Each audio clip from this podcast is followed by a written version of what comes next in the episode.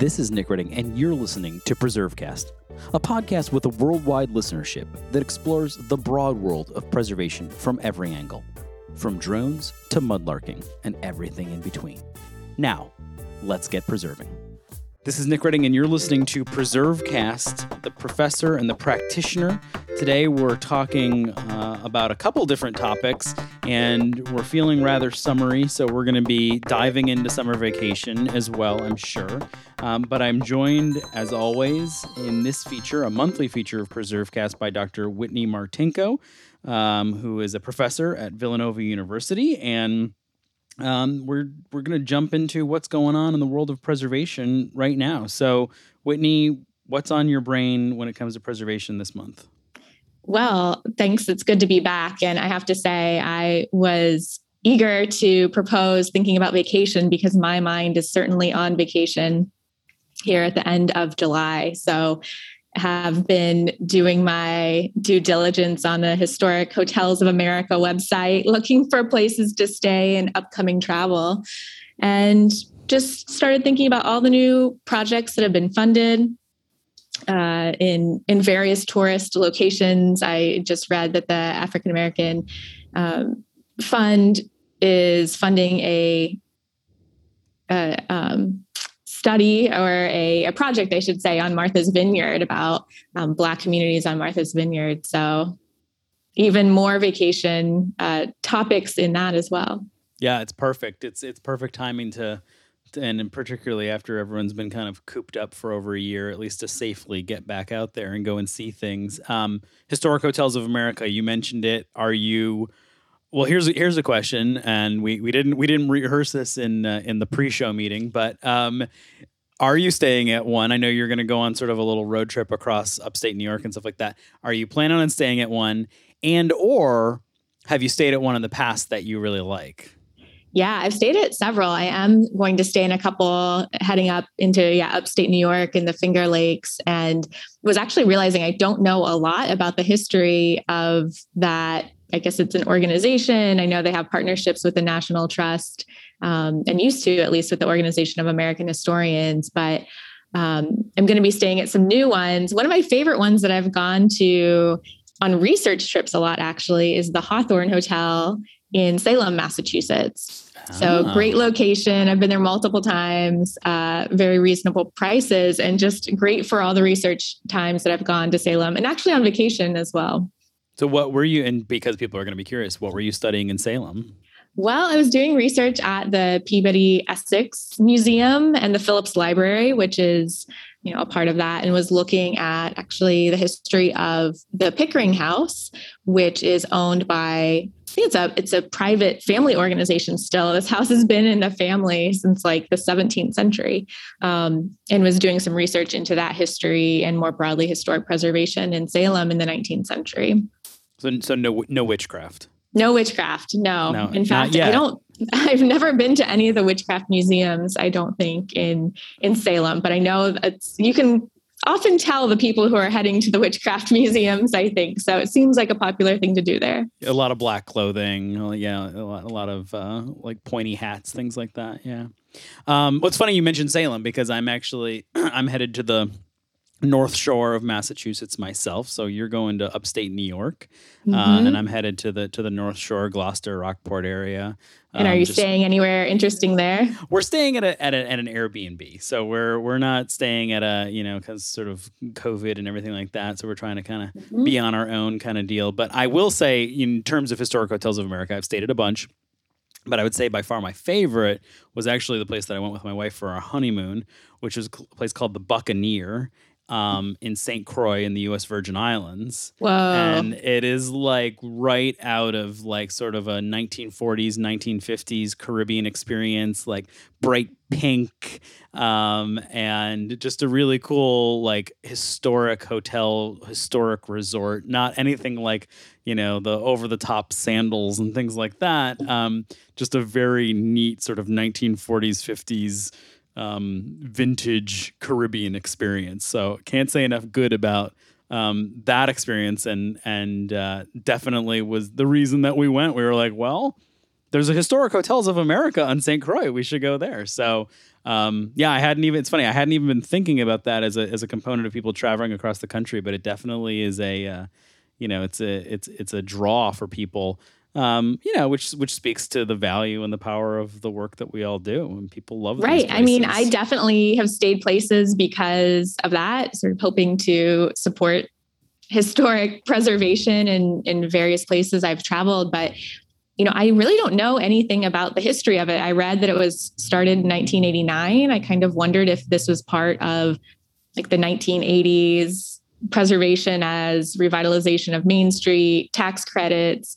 I really don't know the history of it. So it's, you know, maybe it's possible I'm buying into something that um, has a mixed history or something, but what, it seems like a, a, good program. right. What doesn't? yeah. um, but it seems like a, an interesting program that maybe somebody has written a history about it or knows more about it. Maybe some of our listeners are more aware of how this program got started. But I mean, Whitney, um, it seems like it would be a good thing for you to write about because it's true. It would, it would require you. I mean, I think just because you can't write about places you haven't been, right? So I, you would need to visit all of them. You That's know, you true. Need, you need to get an NEH grant to visit every historic hotel of America. I mean, it would only Agreed. be appropriate. Agreed. Definitely need those travel funds for that. So, and maybe, yeah, maybe a good topic out there. a graduate student is doing research or looking for a research or article topic. It might have already been done. I'll have to yeah. do some research.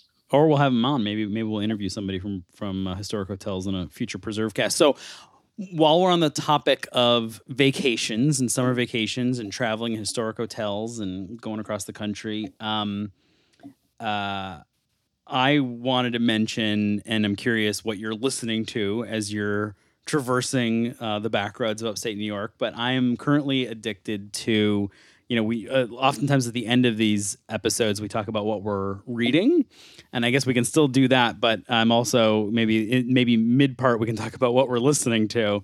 And as I think I mentioned to you, I'm I'm addicted to this three part series, which starts with LBJ at war then LBJ, the Great Society, and then Nixon at War, with all of these amazing um, firsthand recordings of these individuals, um, and makes for um, great uh, traveling uh, history background. So.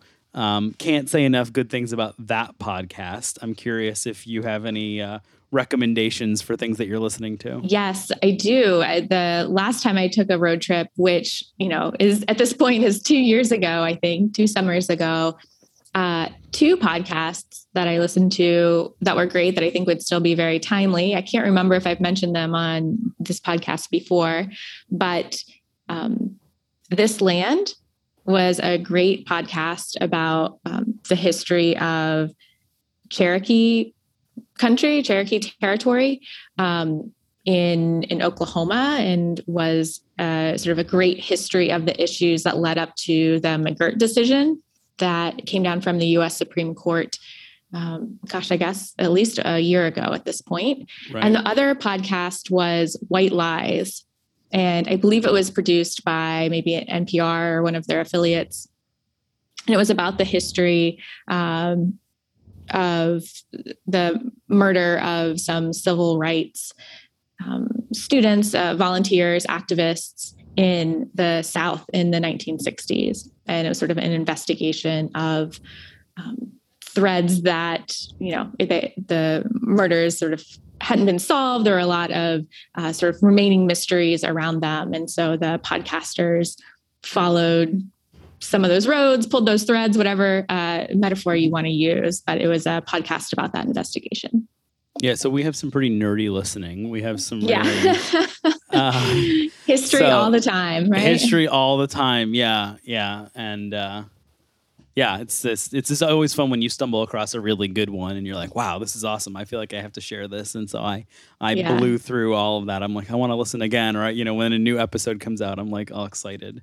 Um, yeah. Are there any? I mean, obviously, this is a preservation podcast, but I'm. Yeah. Are there any series or sort of preservation related podcasts that are focused on on place or on restoration or sort of like a particular? I kind of I love the sort of detective angle to podcasts, sort of like the mystery to solve or the yeah. the sort of un unplumbed questions. So there's, I don't there's know of certainly any. a handful of other preservation podcasts. The National Trust put together a list at one point. Mhm. Um, Okay. But in terms of sort of like a deep dive like that with primary sources or primary audio, which is kind of what you need for a Mhm. podcast, which is what makes LBJ and Nixon so great because they're just this treasure trove of recording every. They're so vain and so full of themselves that they recorded every phone call and every conversation in the Oval Office that they had. So, in a really unique way, you can go back and listen to these things. Um, but yeah, I, I think that would be a great, um, you know, a great little mini series to do on a on a specific place. Maybe the uh, the professor and the practitioner will uh, combine to, to work on one at some point in the future. That would be fun. great. Yeah. Oh, I want to I want to put in one more plug. I just thought Sure. of a great podcast episode done by the Science History Institute here in Philadelphia. They had an episode about basically the history of water treatment here in Philadelphia. And so it was it's a lot about the built environment. So their podcast series I believe is called Distillations, an episode about the Fairmount Waterworks and really the whole history of the water system here in Philadelphia. It goes into, through the 19th century and into the 20th and 21st is a really great episode for built environment folks. Well, we we have come up with I think the nerdiest collection Yeah. of podcasts from water treatment to LBJ um, and and beyond there. So um, okay, so it's interesting. We were talking. You were just talking about like, oh, it would be great to have something that dives into the history of a place and everything like that, and in depth. And what places are more more notorious, more well known than our World Heritage sites, right? And uh, in the news this month is the fact that Liverpool just got its World Heritage Site status revoked, which is interesting from the from the advocacy practitioner side. Something we from time to time you'll hear advocates do. I remember they did this in Savannah, as they said, you know, if you're not careful, you're going to lose your National Historic Landmark status. Now, whether or not that actually can happen, and if, it were to happen, I mean, it's um, it's a long road. But I've I've definitely been in a meeting where I said, well, if you're not careful, you might lose your National Register district or something like that.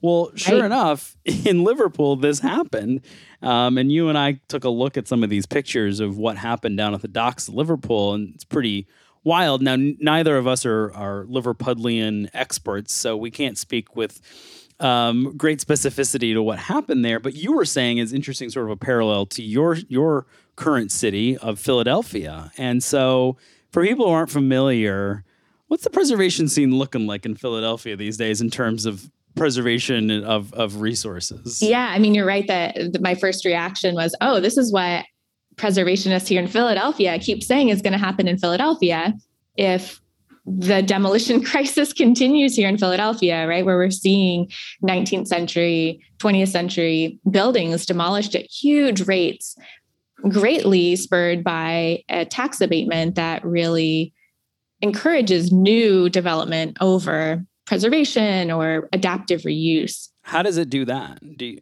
are, So what is it, it it's a a ten year tax abatement. So um, the you know you, it, it continues with the property, right? So a ten year tax abatement on new construction that um, you know there's there's not the same incentive, right? There's not a, tax abatement given in the same way for a, adaptive reuse or for preservation. So it's really often so cheaper it's totally focused on new development, Yeah, right? And in some ways, people, you know, I'm not an expert on this, but I've heard you know, a lot of people say that like, this was great in, you know, a, a decade ago or even longer, right? When Philadelphia was really trying to cultivate any any new development, right? Reinvestment in the city, and you know, I think a lot of people believe it's really you know Philadelphia has grown.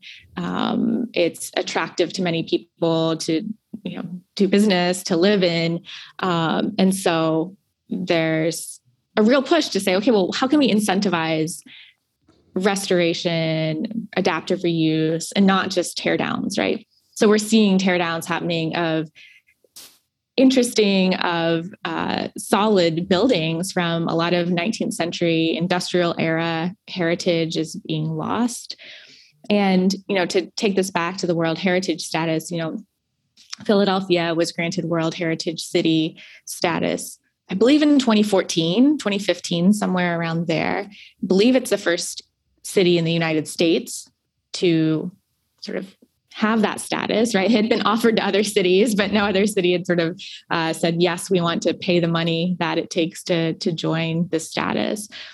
But of course, that really privileges Independence Hall, right, as sort of the UNESCO World Heritage Site. And so many people think of when they think of Philadelphia, right, and, and tourism, since we're talking about summer vacation, I think a lot of people, when they think history and tourism in Philadelphia, they think Independence Hall, they think Liberty Bell, they think Elfreth's Alley, that sort of 18th century street that is maintained north of Independence Hall uh, in Old City. And so, you know, preservationists are really saying, look, this is a World Heritage City that has amazing 19th century history, right? amazing mid century, modern 20th century history. And that should be a part of the vision for preservation of history uh, of the historic built environment here in Philadelphia. And it's just such like a, it requires such a mental shift for a lot of people. I mean, it's funny. I think a lot of people, who are very well meaning, like when they bump into me and they're like, "Oh, you do preservation?" Yeah. Oh, well, I went to this mansion. What do you know? Do, do you guys work on that? Right. Like, yeah, maybe like sixty years ago we did. You know, I don't spend a lot of time my time on that now. I mean, now it's really focusing on. I mean, at least for us, like trying to connect preservation to place and to community and, and make people's lives and communities better by utilizing historic places, right? And more often than not, that involves vernacular or commonplaces or warehouses and, and things that have uh, the look and feel and rhythm that makes you know cities and communities vibrant.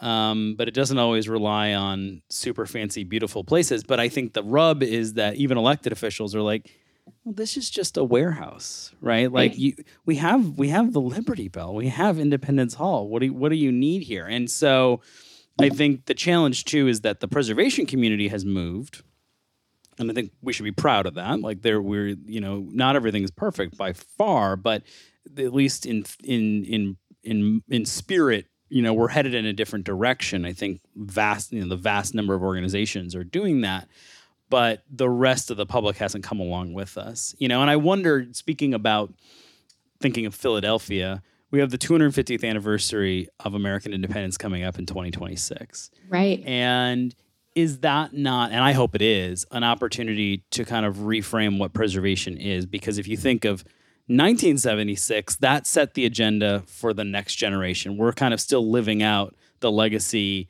and the, you know, what we considered preservation in 1976. And so is 2026 an, an opportunity to reset?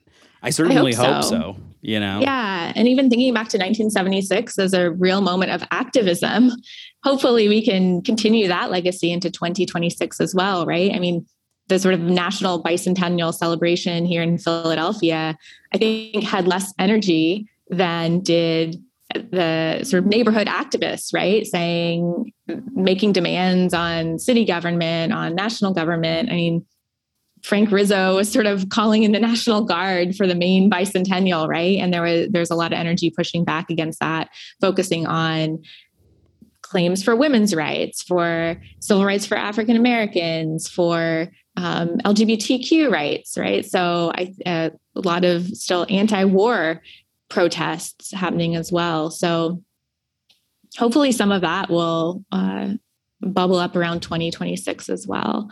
But yeah, and I think with the World Heritage City status, the one reason it came to mind is because, you know, in responding to all these demolitions of buildings that are happening, a lot of preservationists use the hashtag World Heritage City sort of subversively, right? So we'll say like, oh, cool, here's another building that's being demolished, hashtag World Heritage City, right? So I think we're sort of seeing that even this this the fact that Philadelphia is a World Heritage City not just as sort of using it as a threat like oh this is going to get taken away but but using that status to really try to show how absurd it is that the city um, says it's proud of this claim and yet doesn't do anything really to protect uh, the massive wave of demolitions that continues. Yeah, and even when you think about like if you just, I mean, I remember watching a documentary on New York at one point, and the idea that New York is a historic city sometimes it's hard for people to swallow, even though it's you know it's, it has this long history. It just seems like a place that's always reinventing itself and always changing. And there's obviously a ton of historic resources there, but it doesn't feel or it doesn't have that sense of being historic like even just the word Philadelphia does, right? Like Philadelphia just seems like it oozes history. And so I think for a lot of people around the country, they're like, of course they would be protecting their history. Um, and you know it's it's unfortunate to see that and i think it's you know it's it's part and parcel of what's happening everywhere and i, I think it requires i mean the answer to it is political engagement right absolutely um, and political politi- funding yeah unless the politicians are on your side unless you have you know a preservation ethos in your elected officials then you know it's just good intentions you know i worked right. for somebody who said they i worked in land preservation at the time and they said um, land preservation without money is just good intentions. Yep. And preservation without political engagement is just good intentions. Right.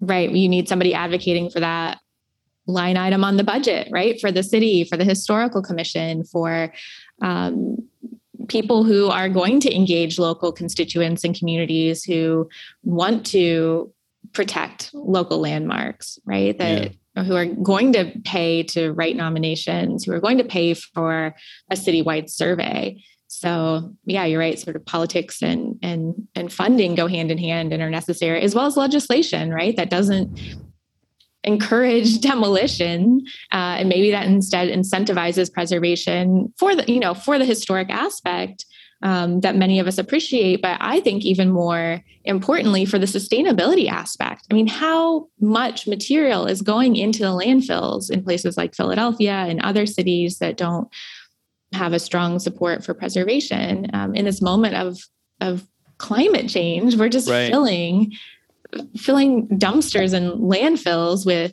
perfectly good building materials.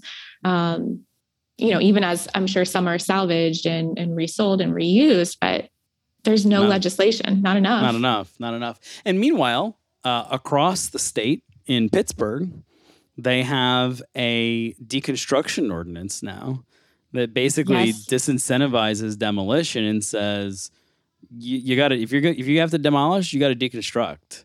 Yep. Um, which raises the cost of demolition, so it changes the economics on that side.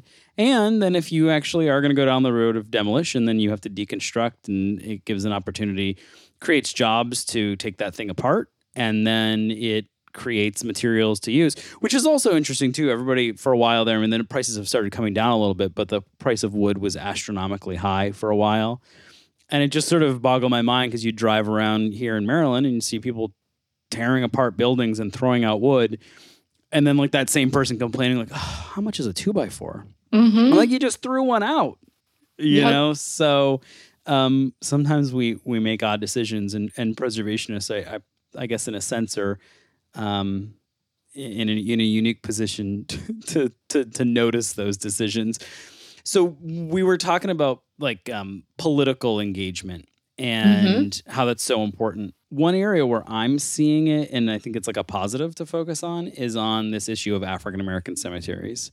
I feel like more and more we're seeing a lot of effort and movement and interest in the idea of somehow investing and protecting African American cemeteries. I don't know if you're seeing that at all or um, the sort of why we're where we are. I mean, you're sort of more on the understanding the the precedent and the history of all of this why is it that up until this point it's been so hard to protect cemeteries? what is our hangup with cemeteries? Yeah, that's a great question. I think there have been a lot of good sort of preservation projects, uh, funded projects, and also a lot of good popular media. I don't know if you saw that article. It was actually a video article in the New York Times, probably about a month ago, uh, about in uh, black cemeteries in Louisiana. Hmm.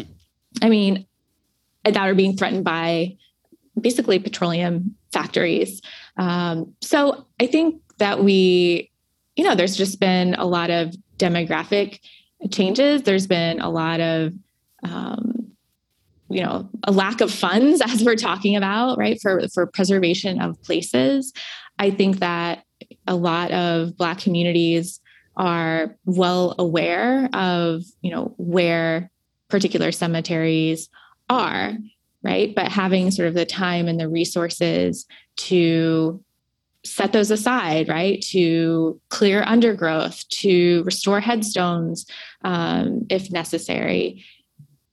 It again, it takes time and resources. Um, it takes people on the ground. You know, a lot of these cemeteries are rural cemeteries where, um, you know, they many of the cemeteries in that Louisiana story, you know, they're on private land. They're on former land of former plantations, right? That so they're on private land. The access has not been guaranteed.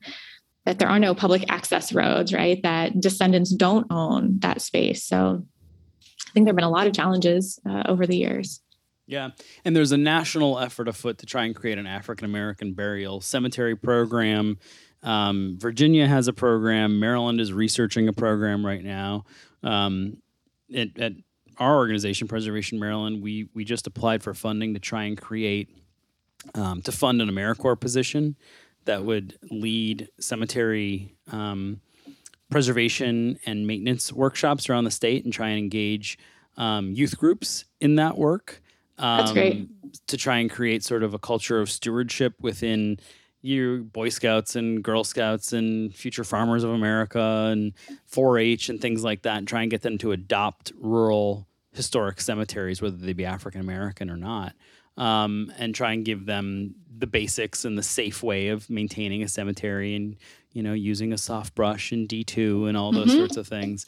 Um, so I think that there's more more around that. I remember hearing from John Sprinkle, who we interviewed in a previous um, PreserveCast, who's a historian at the National Park Service, and he knows probably he's forgotten more about the National Register and the history of the National Register than anyone else knows. Um, but I, I, know that the idea whether or not cemeteries would be eligible for the conclusion on the National Register was a big debate early on, and the legacy of them basically saying no unless there was some big other circumstance um, is that they've been largely neglected and overlooked by the preservation community because it's like, well, they're not eligible for the National Register. Um, so most SHPO offices, for example, won't even list them, so we don't know where they are. Right. Um, so it's it's this strange legacy of how policy directly impacts the landscape. Um, and you see it play out with cemeteries because of the way the National Register. I think every episode we have to find a way to knock the National Register. So this is no.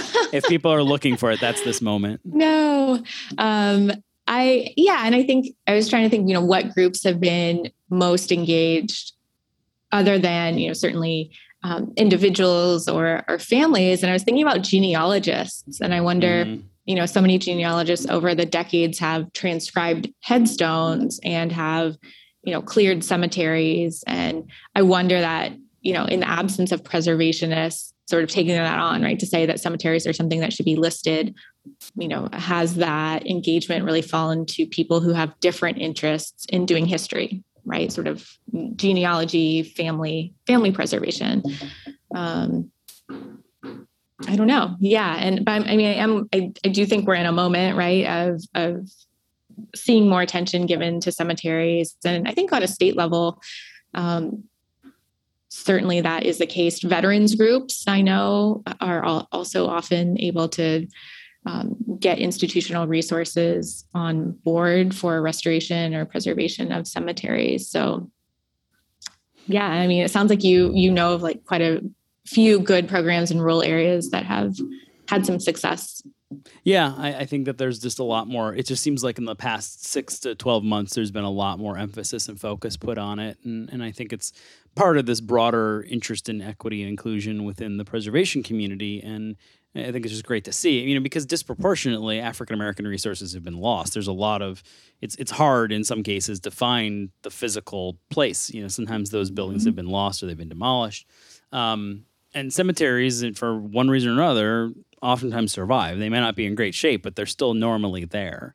Um, mm-hmm. So it's another great way to, to physically connect African American history to sort of a rooted place in the landscape that people can return to. So um, it's critically important to get right, and, and I'm, I'm, glad to see that there's focus on it. It's interesting. One thing that you said was another topic I think we both wanted to talk about, which is you were saying who can practice history and mm-hmm. who practices history, right? So you were talking about genealogists, and of course, there's preservationists and there's public historians, a variety of different people who practice history, PhDs. Um, and so there's been some questions. I saw um, some folks kind of debating this about preservation, and there's broader questions about you know master's degrees and professional degrees and things like that. But um, do you need a master's to practice preservation? Should nonprofits and SHPOs, um, given the overwhelming cost of going and getting a master's, should that be a barrier to entry? Um, and it, I, am curious. You know, you're you know you work in in in the uh, in the academy, right? And right. so um, you know, part of your you know livelihood is based on people doing this. So I'm right. curious, what do you think about that? And obviously, you went and you know have extensive schooling and went and got your PhD. Um, where do you fall on this? I'm curious, having you know now understanding that you've seen all sides of it. You know, right? Yeah, I have a PhD. I am a professor. At the same time, I teach. I teach public history, right? So I teach a lot of students who want to be historians who are working in museums or archives or preservation or community organizing, um, nonprofit management.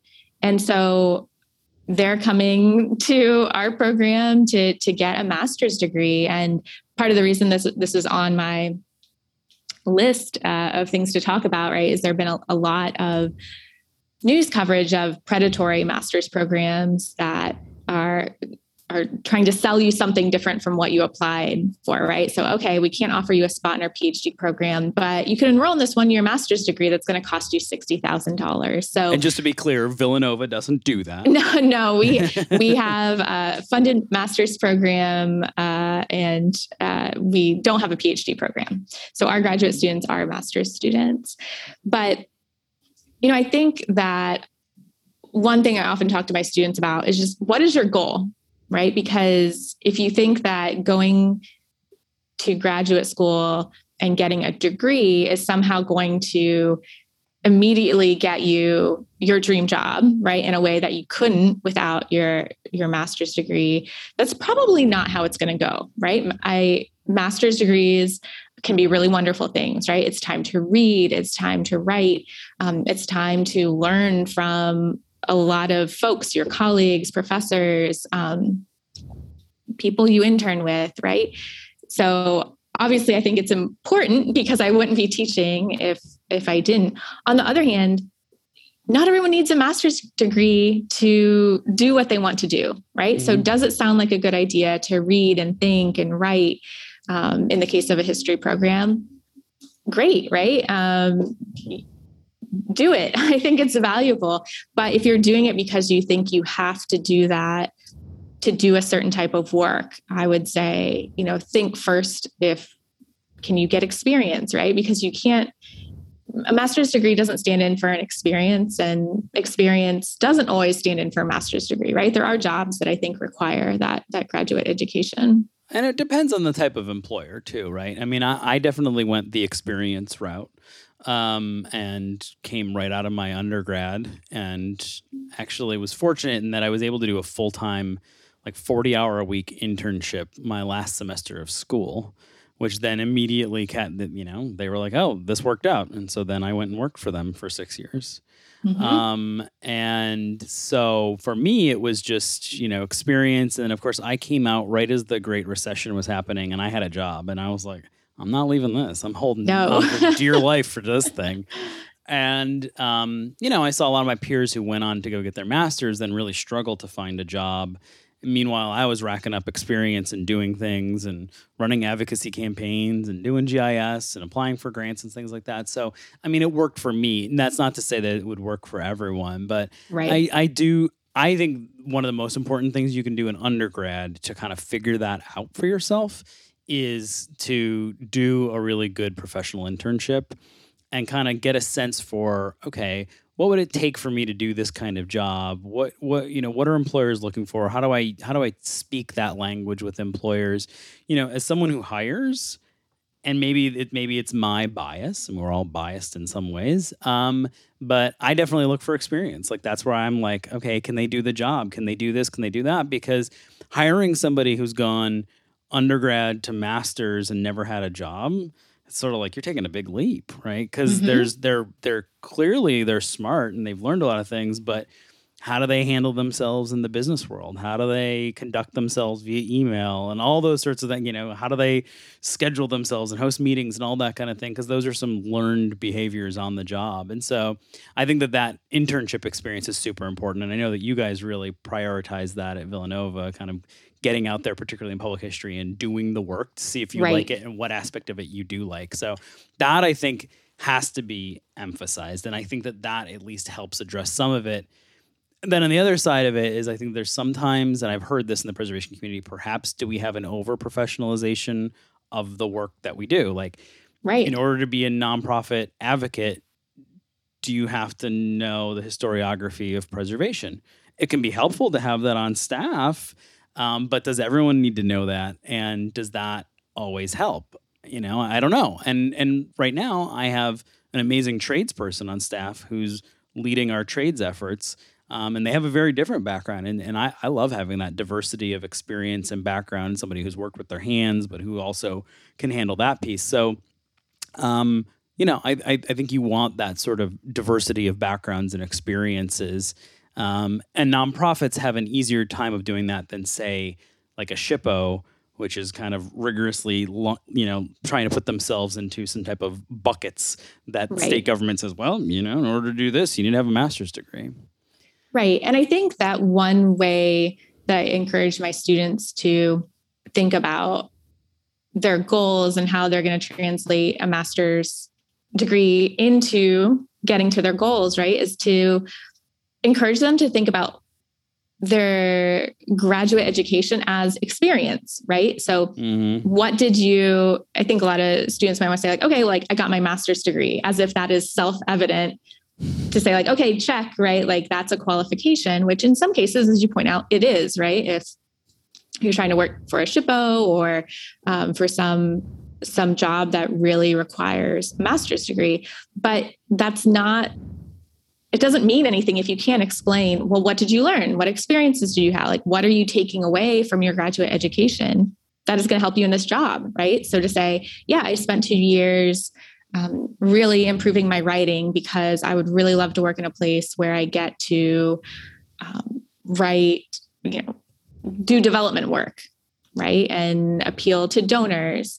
Or I, you know, spent two years really learning the history of the early United States because I really want to work in a museum where I draw on that really in depth knowledge of the revolutionary era to be a public educator, right? So it's like you can take so many different things out of a graduate education or a job or an internship, but the key is being able to narrate what you learned and how that prepares you to do something that you want to do. Yeah, right? I like that a lot. I think that's really smart. I think I, I like the word narrate too. It's sort of like explaining okay, so you have the masters, but what does that mean? Um, and even having a skill set that sets you apart too. Like like you say, like, you know, I volunteered and did some fundraising. And so I understand that world. Like that sets you apart. Even if, like, I, I always say, I learned this at the first organization I worked at is like, we're all fundraisers. It doesn't matter what job you do in the organization, we're yes. all fundraisers, right? yep. If it's a nonprofit, that is. Mm-hmm. Um, because we need to show goodwill above all to our donors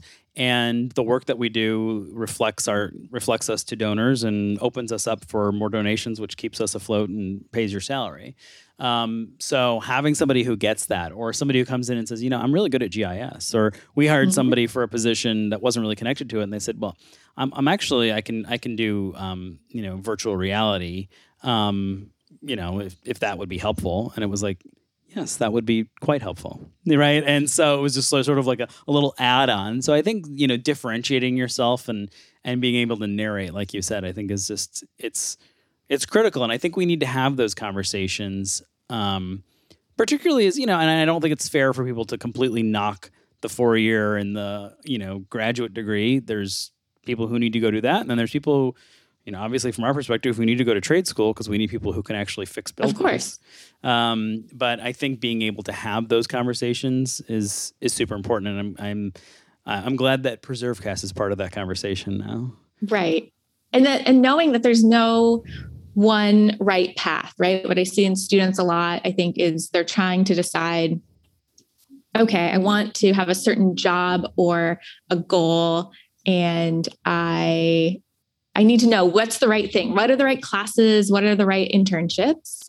But in fact, you're like, there is no one right path. You just need to be able to sort of, again, narrate it or say, why did you do this? And how is it going to help you get to where you want to go? Yeah, I feel like you just dropped some like serious um like knowledge on everyone just for life too, right? There's no one right path. There is no one right path. that, that that that seems like a mantra. Like that's something you have to tell yourself when you're meditating. Agreed. Um all right, so before we wrap this episode, um what are we reading? You want to go first?